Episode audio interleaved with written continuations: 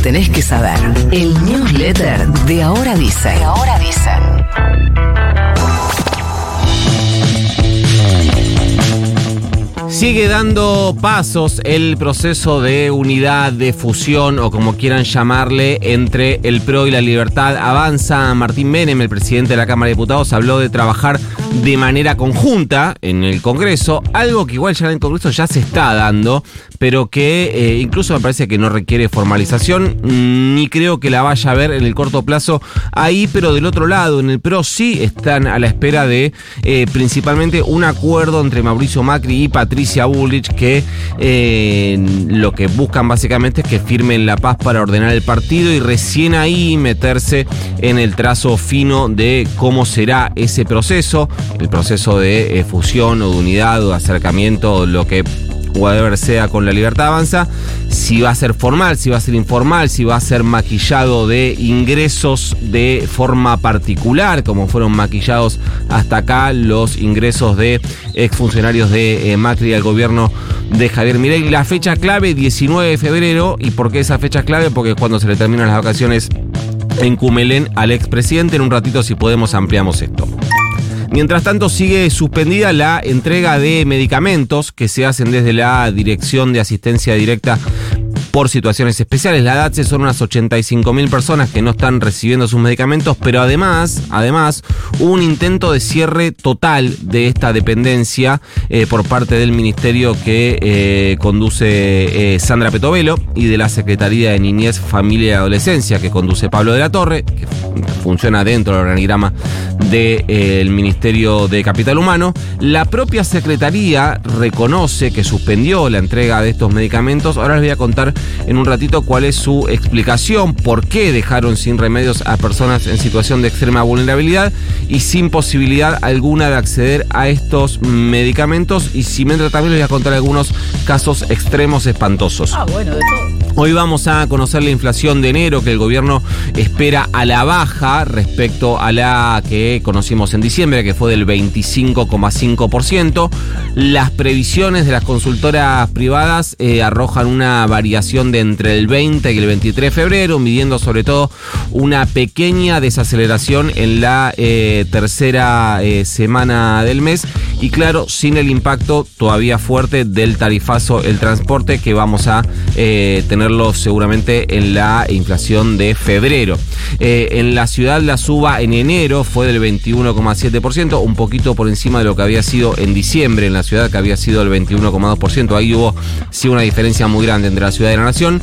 Eh, ¿Qué ven las consultoras? EcoGo 21,2, Equilibra midió 22,5, Orlando Ferreres midió 18%, aunque mide solo en el Gran Buenos Aires. La Fundación Libertad de Progreso, y Progreso perdón, eh, dice que el aumento en enero en su medición dio 19,4%. El relevamiento de expectativas del mercado, el REM, del que siempre nos habla eh, Florbu, que son esta, este promedio que saca el Banco Central, augura un 29,9% para enero. Así que en esos márgenes más o menos, ¿vos querés arriesgar o no? Ay, eh, 21. 21. Eh, vein- 25, digo yo. 25, porque estoy confiado. Más a mí la motosierra está funcionando.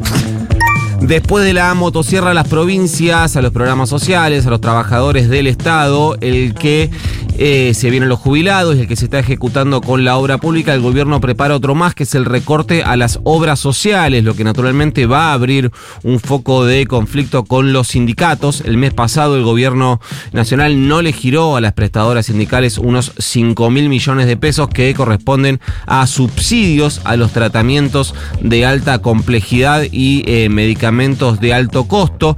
Cuenta eh, Elizabeth Pejer hoy en Clarín que se proyecta además una reducción de alrededor de un tercio de los recursos que se giran a través del Fondo Solidario de Redistribución, que actualmente es lo que se destina a los pagos de servicio y educación para discapacitados. Fíjense por dónde se vienen los recortes.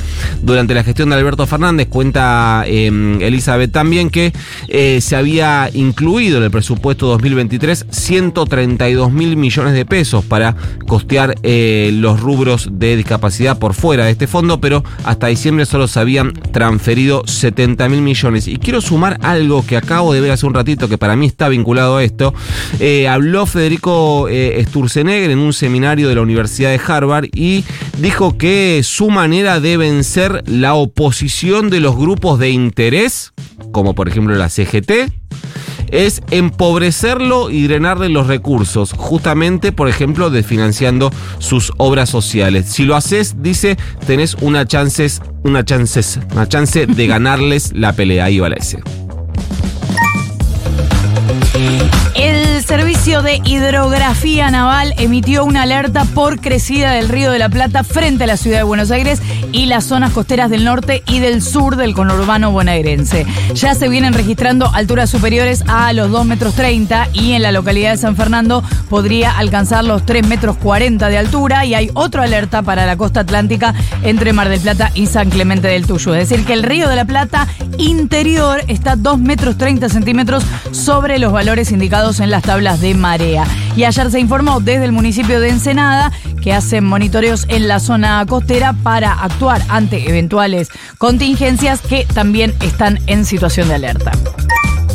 No deja de extenderse el fuego en el Parque Nacional Los Alerces. Ya lleva afectada una superficie total de 8.205 hectáreas. En realidad ahora lo digo y seguramente son más. Obviamente hay zonas puntuales de mayor intensidad tanto en la cabeza del incendio como en los flancos y en la cola, pero son cientos los brigadistas que trabajan, se siguen sumando y todavía no se puede hablar de un fuego controlado. Los incendios empezaron el jueves 25 de enero por la noche, o sea, hace 20 días, con dos focos muy próximos uno del otro, en cercanías del arroyo El Centinela, sobre la parte alta de la cordillera chubutense, y se extendió hasta superar los límites del Parque Nacional, así que hablamos de un siniestro, lo que se llama interjurisdiccional, entonces trabaja personal de entes nacionales y personal de entes provinciales. Parecido pasa con el Parque Nacional Nahuel Huapi, aunque ahí son 600 las hectáreas afectadas.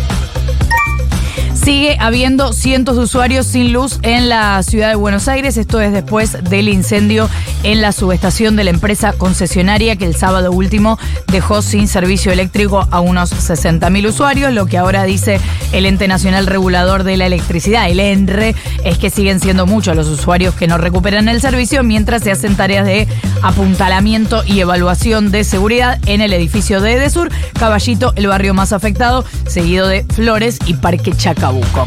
Mandamos el news. Mande nomás. Se va. You've got mail.